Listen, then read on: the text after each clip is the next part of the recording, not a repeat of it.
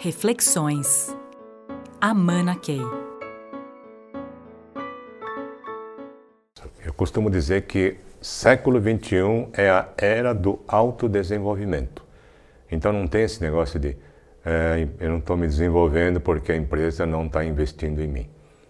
Tudo que a gente precisa para evoluir está disponível. Até um curso inteiro de Harvard está à disposição gratuitamente é, na internet. Então não faltam estímulos, não faltam recursos, não faltam conhecimentos à nossa disposição. Mas o desafio é dizer assim: é, em que áreas vocês todos vão ter que evoluir para vocês poderem ser úteis nessa empresa do futuro? E eventualmente assim, nós vamos ter várias carreiras diferentes que vão surgir nesse mundo diferente que está surgindo.